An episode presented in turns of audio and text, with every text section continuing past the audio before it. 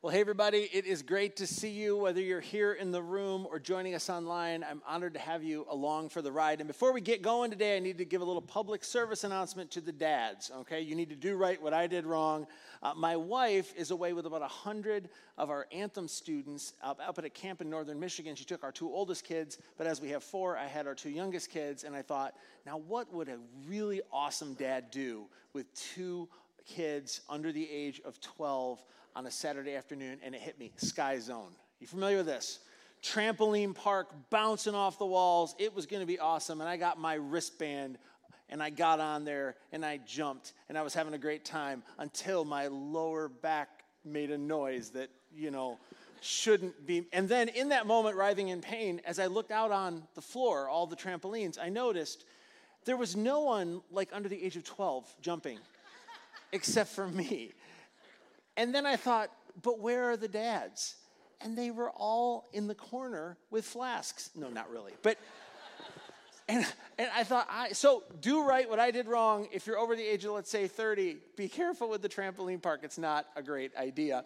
Anyway, today we get to continue a series that we began last week called Six Things That You Should Know About the Bible. And it's a set of talks that is based on some things that I've discovered teaching the Bible almost every week for the past 20 years. And I've become convinced that these things can actually help you read the Bible as it was intended to be read. And that, as it turns out, is a really big deal. I mean, if you think about it, the Bible has been, without question, the most influential printed document of all time.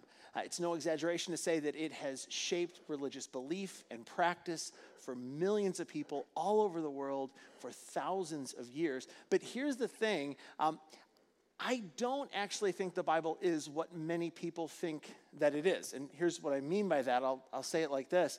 Uh, though the Bible looks like a book, and it really does, right? Uh, it doesn't read like a book because it isn't really a book. And if that surprises you, you're like, if it, it looks like a book, but it isn't a book, what is it? I would say it's more like a collection or a small library of 66 books uh, written, by, oh, written over 1,500 years by around 40 different authors. And as we mentioned last week, these authors were real people living in real places at real times. And so, consequently, and not surprisingly, their writings were profoundly influenced by the social and political and cultural realities in which they lived. I'm telling you, almost more than anything else, keeping that reality in mind will help you approach the religious documents in the Bible with the proper expectations. And, and in this series for six weeks, I get to unpack the specifics of what I mean by that. And as I said last week, I can't wait. Uh, okay, so with our time together this weekend, I want to continue the conversation that we started last week. And if you weren't with us last week, or if you're visiting for the first time today, I want to take a few moments just to catch you up. Uh, because last week, we began the series by discussing how, like at the very highest level, the Bible is organized around a series of covenants. And we also said that in ancient times, a covenant was basically an, an agreement that define the terms of a relationship. Well, as it turns out, the authors of the Bible recorded a few different covenants that at times defined the terms of relationship between people and God. In other words, they outlined what specific people needed to do in order to maintain peace in their relationship with God. And then we went on to say, and this is pretty cool, um, most of us are already familiar with the two most famous covenants in the Bible. They're called the Old Covenant or Old Testament and the New Covenant or New Testament. Covenant and Testament, those words are used interchangeably in the scholarship. Uh, so the Old Testament outlined the terms of relationship between God and the people of ancient Israel for around 1,500 years leading up to the crucifixion of Jesus. And then the New Testament outlines, as in presently outlines, the terms of relationship between God and the entire world following the crucifixion of Jesus. Okay, so that established at the end of our time together last week, I wanted to kind of point you to where we were going this week. And I noted that while reading the Bible, it's absolutely imperative to identify the covenant under which a specific rule was written. Because if you don't, well, the Bible can be really confusing to read and apply. And I wanted to give you another example of this this week. And so I did a little search on Google and I found an absolutely stunning example, which I will now bless you with. Consider this rather awkward instruction from the Old Testament uh, and it has to do with a specific type of interpersonal conflict. So it's found in a book called Deuteronomy, and in that book, the author tells us the following. He writes, If two men are fighting, okay, and the wife of one of them comes to rescue her husband from his assailant, okay, and she reaches out and seizes him by, oh, awkward, okay, just reading the Bible, okay? Uh, you shall cut off her hand. Okay, so that's very clear, uh, but I know what a few of you are thinking. Like, what in the world are we supposed to do with that? I mean, this is clearly another one of those verses that you won't find on a coffee mug at the local Christian bookstore, okay? But I have been doing some research, and we might put out a line just as a fundraising opportunity here at Keystone. But anyway, fear not. Uh, as far as you and I and this rule, um, this is some good news. This rule is not for us. some of you are like, woo, right? Uh, it's not for us, even though it's in the Bible. And that's the point I want to make. It's in the Bible, but it's not for us. In fact, years ago, my wife and I were on a study tour in Turkey, where many of the letters uh, written to New Testament churches uh, were located. And our guide said something about this that I will never forget. He said, Though all of the Bible was written for you, not all of the Bible was written to you. And, and so, consequently, knowing which parts are to you can clear up a lot of the confusion and the frustration that's often characterized the faith journeys of Jesus followers who literally are just trying to do what the Bible tells them to do. Um, okay, so now with the rest of our time today, I want to show you the, the confusion about the covenants and their respective rules, like which rules are for followers of Jesus, really have been a part of the church since the very beginning. And, and to that end, I want to explore the specifics of what happened when Jesus' first followers, like all of whom who were Jewish and had grown up under the old covenant rules, had to embrace the terms of the new covenant that was established when Jesus died on the cross. And spoiler alert, it did not go well, at least not at first. Uh, in fact, instead of adopting the terms of the new covenant Jesus had, Jesus had given his life to establish, his first followers attempted, well, to sort of blend or mix and match the old with the new.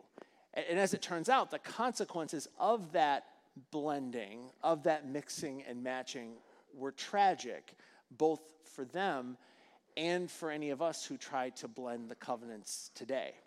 So let me, let me show you what I mean. I'll, I'll set it up for you, and then we'll take you to the text. Um, after his resurrection, Jesus spends 40 days with his first followers before giving them the marching orders that would carry them for the rest of their lives. And so, this is what Jesus tells his disciples shortly before leaving them to launch the church. He says, Go and make disciples of all nations. And if you're familiar with this text, some of us might have actually have this one on a coffee mug, but um, of all nations, that was sort of the showstopper because this had been a Jewish thing, and Jesus says, no, this is a global thing. This is something God is doing through Jesus, but or through the Jewish people as well, but for the world. He goes on baptizing them in the name of the Father and the Son and the Holy Spirit.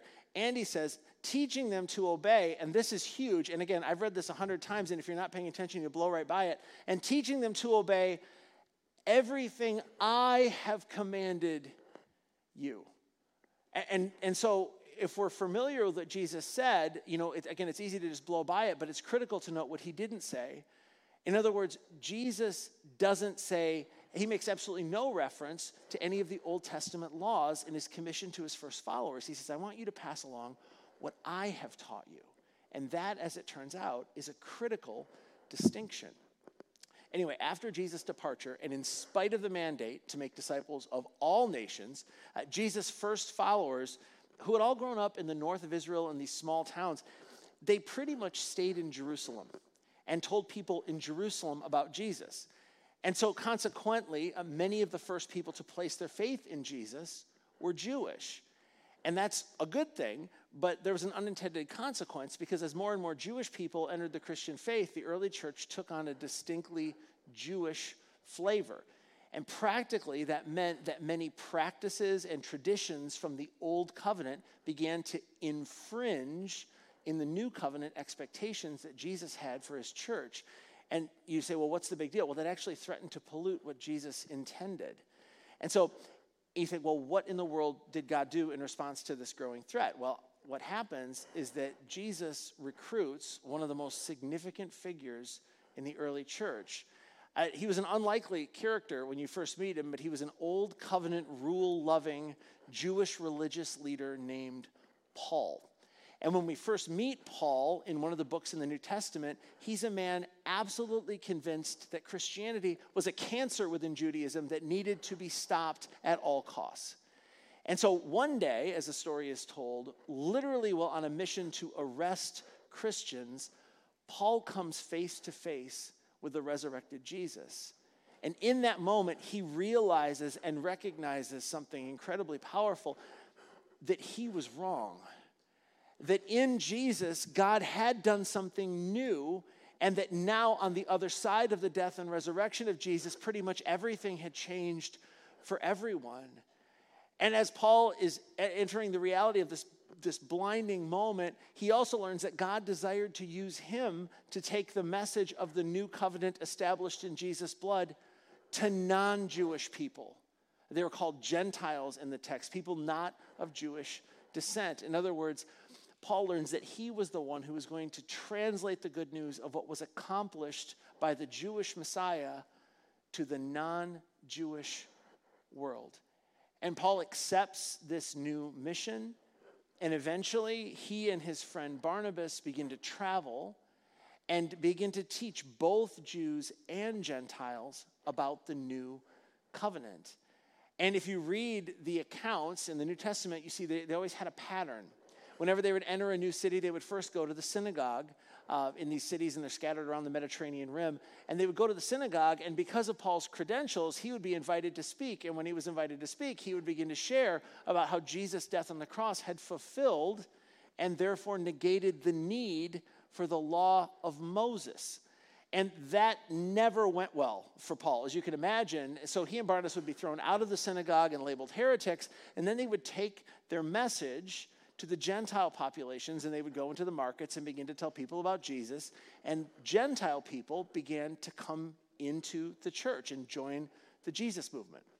Well, eventually, some of the more tradition loving Jewish Christians in Jerusalem heard about what Paul and Barnabas were doing, and in response, they sent representatives to the same cities that Paul and Barnabas had visited in order to deliver a message from headquarters to these Gentile believers well, that in order to become a Christian, you had to follow all the laws of the Old Testament. And, and we kind of look at that and go, yeah, what's the big deal? Well, that was a complicated proposition to say the least. Uh, so much so that around, th- uh, that around 300 miles north of the city of Jerusalem, this conversation reached a boiling point, and an early Jesus follower named Luke recorded what happened for us there in his letter that made its way into the New Testament. The letter is called Acts, A C T S, the actions of the first disciples of Jesus. So here's what Luke tells us happened. He says, Certain people came down from Jerusalem to Antioch, that was the city where it hit the boiling point, and we're teaching the believers unless you are circumcised according to the custom taught by Moses, you cannot be saved. And that, I am telling you, that message would have been hard to receive, especially for the guys, right? Because Gentile babies weren't circumcised, Jewish babies were. And so, what this meant essentially is that, well, salvation required surgery. And I'm sure more, more than a few of the guys, upon hearing this news, went, okay, wait a minute. Was that what was in the fine print through which I scrolled before clicking apply, you know, accept the terms of the new covenant, right? Like, I need to stop doing that and start reading more. Yeah. Uh, anyway, notice that in the passage, Moses' name shows up. And Moses, like the custom taught by Moses, Moses was the one who delivered the Old Testament laws to the children of Israel at Mount Sinai, like all 613 of them. And so, practically, what this meant was that the more tradition loving Jewish Christians in Jerusalem were advocating for sort of a blended covenant model, a covenant where followers of Jesus were to follow Jesus and they were also to follow Moses. Well, fortunately, before they could sharpen their surgical blades and start taking appointments, Paul and Barnabas showed up back in Antioch, and Luke tells us what happens next. It says, This, this idea, brought Paul and Barnabas into sharp dispute and debate with them. So, Paul and Barnabas were appointed, along with some other believers, to go up to Jerusalem to see the apostles, those are the first followers of Jesus, and the elders about this question. In other words, Paul and Barnabas and a few other Jesus followers decided to make the long trip up to Jerusalem for what was essentially the first church meeting in history. And it was so significant, scholars have a name for it. They call it the Jerusalem Council. And there was really only one item on the agenda that day, namely to answer the question Do you have to follow the Old Testament laws in order to be a Christian? Now, not surprisingly, this was a tense conversation. And Luke provides us with the minutes from the meeting. So here's what he tells us happened as the meeting began. He writes Some of the believers who belonged to the party of the Pharisees, and those are the Jewish religious leaders who loved following the rules, they stood up and said, The Gentiles must be circumcised and required to keep the law of Moses.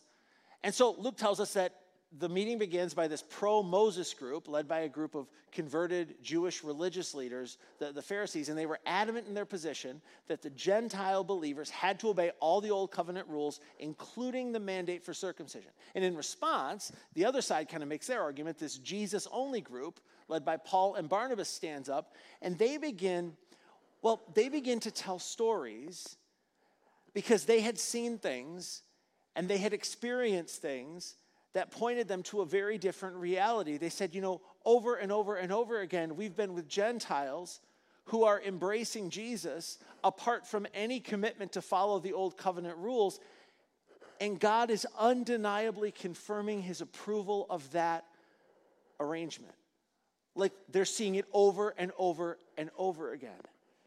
And so the Pharisees make their argument, Paul makes his argument, and then Luke tells us that eventually Another guy stands up, Peter. He was the de facto leader of the first disciples of Jesus, and he was the de facto leader of the early church. And he weighs in. Here's what Peter says He says, Brothers, you know that some time ago God made a choice among you that the Gentiles might hear from my lips. In other words, Peter says, I had this similar message and calling. This isn't just Paul, that I'm also one to take this message to the Gentiles. He says, the message of the gospel and believe. And he says, and God who knows the heart showed that he accepted them by giving the Holy Spirit to them, just as he did for us. And he goes on, he made no distinction between us and them, for he purified their hearts, not through rule following, but he purified their hearts by faith. And I'm telling you, it is almost impossible for us to comprehend the seismic shift in both thinking and belief that were represented by Peter's words here. Like when Peter says, God made no distinction between us and them, he essentially affirmed his belief that God had fully thrown open the doors to the Jesus movement to non Jewish people apart from any obedience to the Old Testament law. In other words, the divine approval that was once reserved for the Jewish people alone was now available to everyone who placed their faith in Jesus. And then, as, as Peter continued to speak, he acknowledged something that every single individual in that room knew but didn't really want to acknowledge. Here's, here's what he says next He says, Why do you try to test God by putting on the necks of disciples a yoke, that's a set of teachings, here referring to the Old Testament law, that neither we nor our fathers had been able to bear? He says, No, we believe it is through the grace of our Lord Jesus that we are saved, just as they are. How does salvation work? Peter, grace. It has grace from beginning to end. It's not the law, it's grace. That's the engine of this movement. In other words, like Peter looks out and he says, Guys, let's be honest. I mean, keeping the Old Testament law perfectly is impossible, and you all know it. I mean, as I imagine, he looks in the back and he's like, You, Chaim, in the back, you're a hot mess, dude. Seriously, right? There's always a good Jewish guy named Chaim. Anyway, yeah. But, but, I just imagine Peter looking at him and saying, Listen, guys, if we who were raised on it and raised in it can't follow it fully, then how can we possibly suggest that Gentiles need to put themselves under it? Like, let's be honest here. Circumcision is nothing compared to the task of reorienting your entire life around the Jewish civil, moral, and religious code outlined in the Old Testament. Like, we never could do it. So, why in the world would we ask them to try? Especially when you recognize that Jesus came to free us all from the obligations of the Old Testament by fulfilling it. Like it's had its time and now there's something new. Well, I'm telling you, it took a few long years, but the early church eventually recognized that Jesus did not come to add to the old covenant rules. He came to establish a new covenant that completely replaced the old covenant. Moreover, and this is huge, they came to see that you can't mix and match the covenants. In fact, as Peter was sort of returning to his seat, another church leader stands up. His name was James, and he was the brother of Jesus. So he had a lot of weight in the early church as well. And here's what James says, and I love this James says, It is my judgment, therefore, that we should not make it difficult for the Gentiles who are turning to God. We should not make it difficult for the Gentiles who are turning to God. And just a, just a brief aside, and I just couldn't help myself. I, this, this verse, really, since the very beginning, has driven everything we do here at Keystone. It, it's the idea that we need to fight any impulse to put anything, especially any religious rules or traditions or expectations, between anyone and a relationship with God other than the cross of Christ. I mean, those conversations go all the way back to our founding pastor, Gene DeYoung and Randy Wasink, sitting in a room together and just going, okay, if we're going to create a new kind of church and we really want to put on display what Jesus had in mind for the world, man, this is it. We should not make it difficult for people who are turning to God. And again, that's been our heartbeat since the very beginning. Anyway, as uh, James continues, he gives us what might just be the most helpful statement in the entire New Testament when it comes to understanding the relationship a follower of Jesus is to have with the laws of the old covenant. So, this is for you and me. Here's what he says He says, We should not uh, put anything in between them. Instead, he says, we should write to them, telling them, and you see four things here to abstain from food polluted by idols, from sexual immorality, from the meat of strangled animals, and from blood. And what I want to do is just put the list of those four things on the screen for a moment because I think there's something here you really need to see. I mean, what is going on with these four commands? And it's also interesting to note what doesn't show up here. You don't see like you shall not murder, you shall not steal. Like so why why these four? And, and the answer to that question can be found when you recognize that these four commands had absolutely nothing to do with Gentiles being required to keep the old covenant law. Like that matter had been settled by Peter earlier in the meeting. I mean, Jewish believers were free to keep doing what they'd been doing, but Gentile believers were under absolutely no obligation to join them. So that brings you back to these four things. If they had nothing to do with keeping the old covenant law, then what were they about? And I actually think there's a clue in the next verse because as James continues to speak, he provides his rationale for these four. And he phrased it this way He said, For Moses, has been preached in every city from the earliest times and is read in the synagogues on every Sabbath. You're like, I don't see how that clears anything up, right? like, what is going on here? Well, according to scholars, it really does clear things up, and here's how. What James is doing here is he's pointing out that there were a few things, like eating meat sacrificed to pagan idols, eating the meat of strangled animals, also which would have been offered to pagan idols, and drinking blood that, culturally speaking, were so over the top offensive to the Jewish people who've been, how they were raised, that in order to keep the peace in the church between the Jewish and Gentile believers, and because of the love and respect that were supposed to be the engines of the Jesus movement, Gentile Jesus followers should voluntarily make a few concessions for the sake of their Jewish brothers and sisters because they love them. In other words, uh, these three rules were a practical application of what it looks like to love your neighbor, when that is right at the heart of what Jesus wants for his followers. Okay, so that explains three of the four. If we could, put that list back up if we could. Um, this list, that's the first three, but what about, what about the fourth one? What about sexual immorality? And I would argue that what's going on with the fourth one here is they want to curb a very different sort of appetite.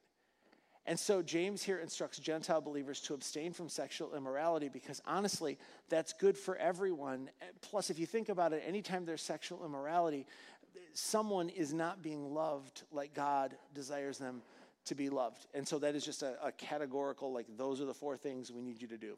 So, okay, check out what happens next because this is awesome. It says, The men were sent off and went down to Antioch where they gathered the church together and delivered the letter. So just imagine maybe they were in a courtyard or maybe they were in a big living room and the letter is opened and they read the letter and check out what happens next. The people read it and they were glad for its encouraging message. And I bet they were, especially the dudes, right? Like, I suspect more than a few of them signed up for the new members class the following Sunday, because once you get that circumcision thing out of the way, it's a lot easier. Yeah. So, what I'm telling you here, this decision by the Jerusalem Council is absolutely mind boggling in its implications to followers of Jesus, including you and me and the way we interact with the Old Testament.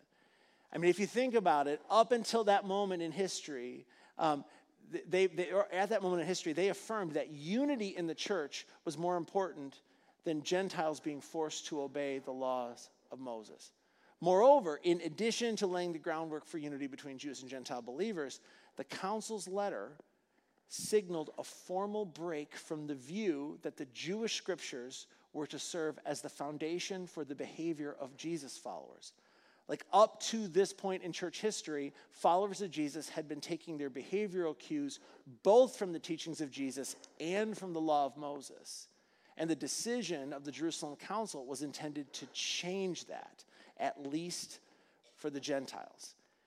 But as you know, old habits die hard. And the struggle against blending the old and new covenants was one that Paul had to fight over and over and over again as he made his way around the Mediterranean rim. In fact, that's why this topic shows up in so many of his letters that were later included in the New Testament. In fact, years ago, I was talking to a, a seminary student and he was asking me, you know, what are the big issues that the early church dealt with? Like, if you had to give me, like, you know, a top three, what do you think was the, you know, these early believers? And he was trying to draw a parallel to today. And I said, okay. And I said, well, what do you think? And he said, well, I mean, I bet it was like forgiveness, right? Like we receive forgiveness from God. We're to be people who forgive. And I said, yep, that, that was, yep, that's maybe up there, but it's certainly not number one. And he goes, really? And he says, well, was it, was it sexual immorality? I mean, the pagan world, Roman world, you know, people, that was all sorts of off the rails. Was that what Paul talked about more, more than anything? And I said, yeah, that was really, that shows up a lot, but that wouldn't be number one either. Generosity. It's got to be generosity. It, like, you know, you received generosity. God gave us Jesus. We need to be people who give. I said, yeah, that, that shows up a lot too. That's not, that wouldn't be number one either. And he looked at me and goes, well, what's number one? And I said, the number one thing that you see over and over and over again when you read these letters is the question, how Jewish do you have to be in order to be a Christian? Do you have to convert to Judaism before placing your faith in Jesus? In, in fact, uh, your homework for this week, and I'll be calling you on Wednesday to make sure you're doing it as individuals. So there you go, right? I want to challenge you to actually read Paul's four page letter to Christians living in the Roman province of Galatia. It's called Galatians. With this as a background, you're going to see things you can't even believe.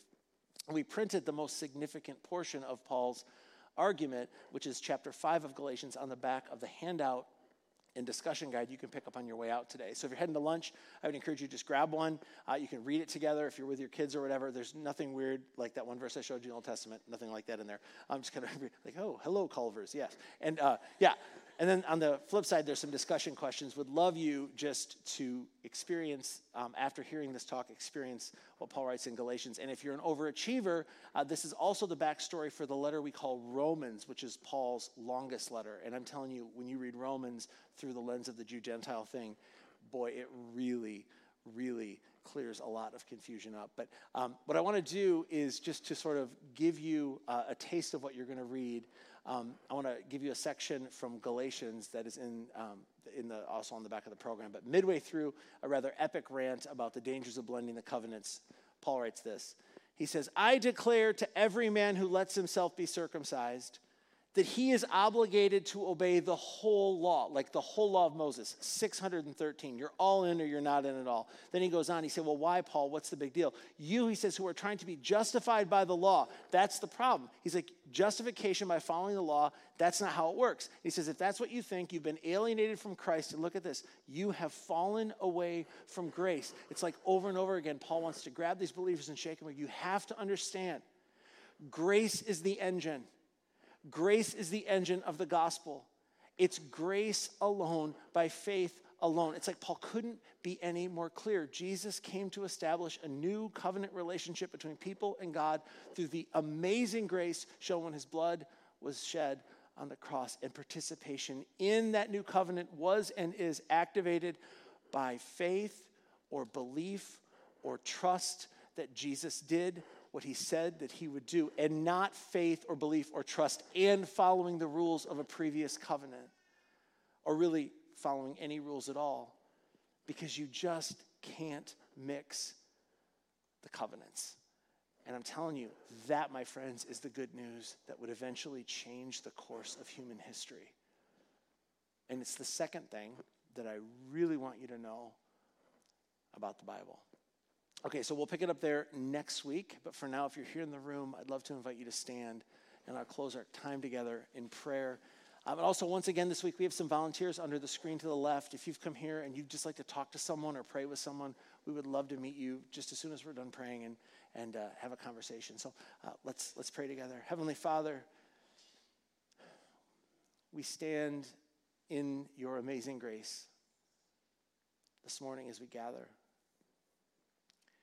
We thank you that you love us because you are good and not because we are good. And we thank you for the invitation to be a part of the covenant that was cut when your son's body was broken and his blood was spilled for us.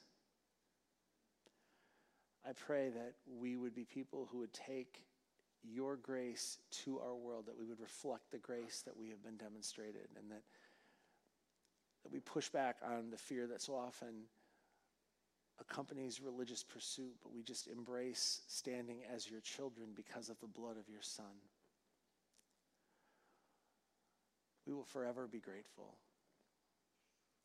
It is in His name, the name of Jesus, the name above all names, that we pray. And everyone said, Amen. Grace and peace to you, friends. We'll see you next week for part three.